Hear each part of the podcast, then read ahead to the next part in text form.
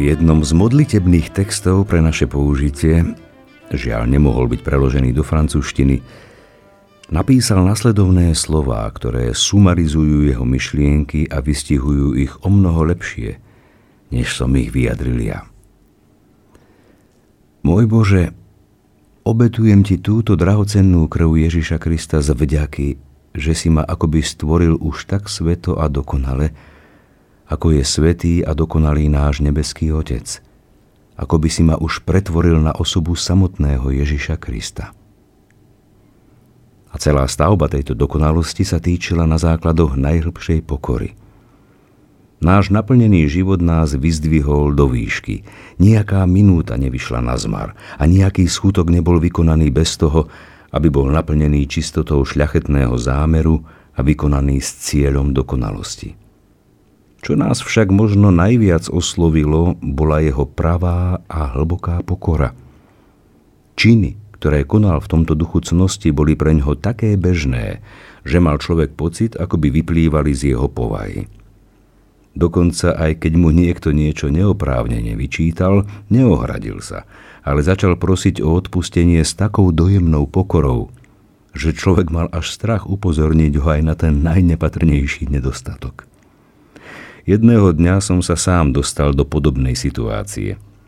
Ešte som ho nepoznal tak dobre a dovolil som si upozorniť ho na jedno bezvýznamné zaváhanie pri slúžení svätej Omše.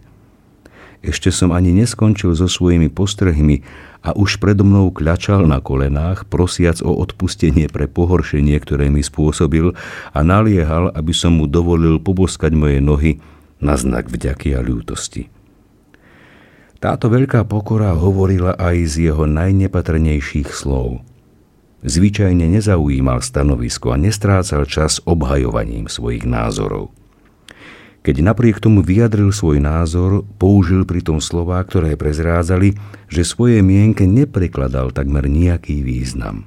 Raz sa v jeho prítomnosti diskutovalo na tému privilegovanej komunikácie – tento zvyk niekedy vyvolával pocit rivality a žiarlivosti medzi cirkevnými spoločenstvami. Keď sa na Palotyho niekto obrátil s otázkou, dostal prostú odpoveď začínajúcu jeho bežnou frázou. Teraz poviem hlúposť, ale nazdávam sa, že keby som bol pápežom, obmedzil by som tieto zvýhodnenia, ktoré niektorí dostali. A tento názor bol o to nezištnejší, pretože svätý Otec tieto privilégia udelil práve Palotyho spoločnosti. Tento spôsob posudzovania vecí vychádzal z hlboko zakoreneného princípu v jeho srdci. Nepochybne pochádzal od Boha. Mám na mysli jeho hlbokú túžbu, aby medzi cirkevnými spoločenstvami a dielami panovala dokonalá božská láska a zároveň aj jeho ľútosť, že aj nad tými najzbožnejšími spoločenstvami sa často vznášal tien jemnej rivality. V boji proti tomuto neduhu, do ktorého sa dokáže tak ľahko zamotať ľudská slabosť, neexistoval prostriedok, aký by paloty poháňaný veľkou láskou nebol vyskúšal. V ústavičnom úsilí prehlbiť bratskú lásku medzi rôznymi dielami, ktoré si v cirkvi boli akoby súrodencami, založil istý druh bratstva – jeho členovia nosili škapuliár. Jeho cieľom bolo spojiť členov tohto bratstva so všetkými rádmi a cirkevnými inštitúciami a vytvoriť tak spoločenstvo dobrých skutkov a modlitby. Na dosiahnutie tohto cieľa bol potrebný súhlas a zapojenie sa všetkých cirkevných spoločenstiev a musím povedať, že až na jednu jedinú výnimku mu svoj súhlas dali všetci. Tento prostriedok však ešte stále celkom neuspokojil jeho veľkú horlivosť. Preto pomýšľal zaviesť v samotnom Ríme slávnosť, ktorá by tak povediac bola živým obrazom a rozvinutím tejto vznešenej myšlienky katolíckej bratskosti. Táto slávnosť so skromnými začiatkami sa rýchlo rozrástla a čoskoro začala prinášať ovocie. Na základe vnúknutia začas slávnosti zvolili oktávu zjavenia pána – v tomto období mu ochotne poskytli členovia rádu Teatínov ich obrovskú baziliku Santa Andrea della Valle, pričom vždy jeden z nich počas slávnosti pozýval ľudí na túto udalosť. Pri tejto príležitosti mal páter Ventura svoje najvýznamnejšie kázne. V priebehu tejto slávnosti, vždy jednou z najznámejších a najdojímavejších v Ríme, bolo možné vidieť všetky obrady katolíckej cirkvy, všetky rády, kolégiá a semináre spoločne zhromaždené alebo striedajúca v chóre. A počas kázne bolo možné počuť kazateľov vo všetkých jazykoch Európy. To malo symbolizovať veľkú jednotu, ktorá spájala cirkev po celom kresťanskom svete. Pri tejto príležitosti sa raz dokonca ozval aj vznešený hlas pápeža Pia IX. vo veľkolepom improvizovanom príhovore, o ktorý ho požiadal náš boží služobník.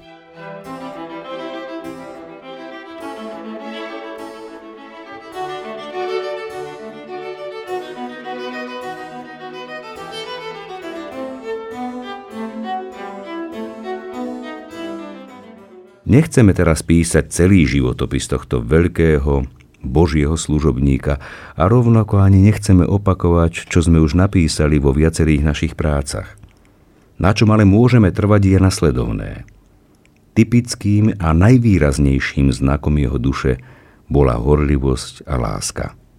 Láska sa prejavovala vo všetkých jeho skutkoch, vo všetkých modlitbách, vo všetkých slovách. Dá sa povedať, že aj v každom jeho pohľade – keď niekoho musel pokárhať, nikdy to nebolo pre netrpezlivosť. Práve naopak, vždy dôsledne dbal na to, aby v duši karhaného prehlboval Božiu česť nášho pána.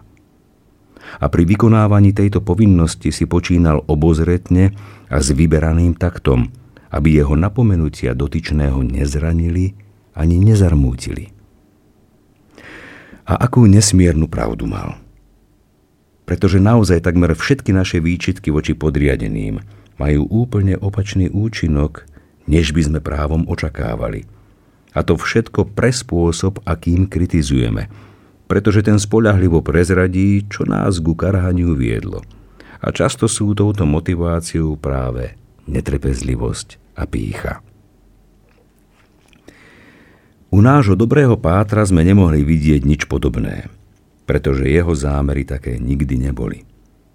Nepamätám si, že by som postrehol, že ho niekedy opustil jeho veľký pokoj a očarujúca dobrota. Dokonca ani za okolností, keď by istá miera netrpezlivosti bola tou najoprávnenejšou reakciou. No práve naopak, Paloty vždy robil všetko s maximálnou miernosťou. Jeden z kňazov Palotyho malej spoločnosti Mal zvyk, ktorý z neho nerobil nejakého veľkého vinníka, no napriek tomu bol len ťažko zlučiteľný s jednoduchosťou reholníka. Jedného dňa počas popoludňajšieho odpočinku boli všetci spolu a vtedy povedal veľa dôstojný páter. Zvláštne, ako môžeme na základe úplných maličkostí rozpoznať niektorých ľudí, žijúcich kedysi vo vyššej spoločnosti a tieto typické vlastnosti im zostali. Včera som bol u princeznej a všimol som si, že v tejto oblasti, bol to presne bod obvinenia, sa správala úplne rovnako ako náš milý Don Paolo. A to hovoril o mne. Ako by sa mohol niekto úraziť pre pokaranie, v ktorom je zároveň prirovnávaný k prvej dáme Ríma? A ako by si mohol niekto ponechať vlastnosť prislúchajúcu princeznej, aká reholníkovi vôbec nepristane?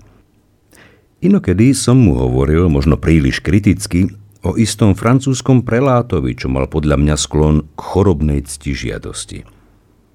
No, presne to je jeden z dôvodov, povedal mi, prečo by sme sa v našej malej spoločnosti nemali neustále snažiť hľadať a vyžadovať uznanie.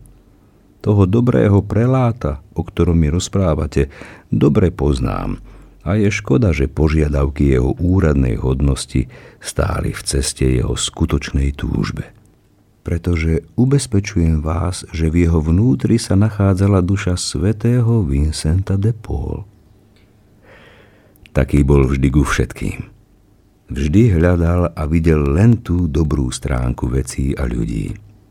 Nikdy sa nevzdal svetého a láskavého zvyku robiť všetkým dobre – a keď niekto v jeho prítomnosti poukázal na nejakú slabosť alebo poklesok, pre ktorý nedokázal nájsť dôvod zhovievavo ho posúdiť alebo ospravedlniť, nepovedal nič, len pozdvihol oči k nebu a zopakoval svoje zvyčajné slová. Misericordia di Dio. Milosrdenstvo Božie. Jeho mierna povaha zachádzala až tak ďaleko, že dokonca napomínal aj tých, ktorí hanili diabla. V nemocnici Ducha Svetého sa raz zastavil pri jednej posteli, keď počul, ako chorý v návale nedočkavosti preklínal satana. Môj synu, oslovil ho, Urobíš veľmi dobre, keď nikdy nebudeš poslúchať rady diabla, pretože sú všetky veľmi zlé.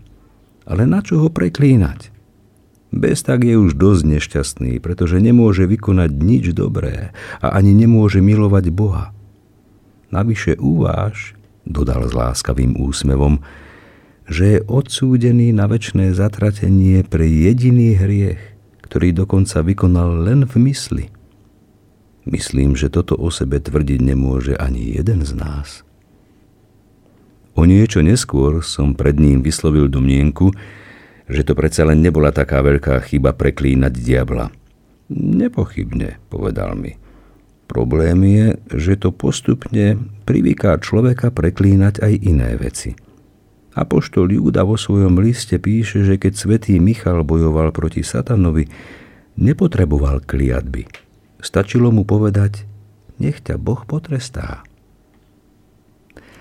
Keďže sa ľudia z jeho okolia dopustili urážky voči Bohu, neustále im vštepoval spôsob zmýšľania slávneho apoštola Ríma, svätého Filipa Nériho, voči ktorému Paloty prechovával zvláštnu úctu.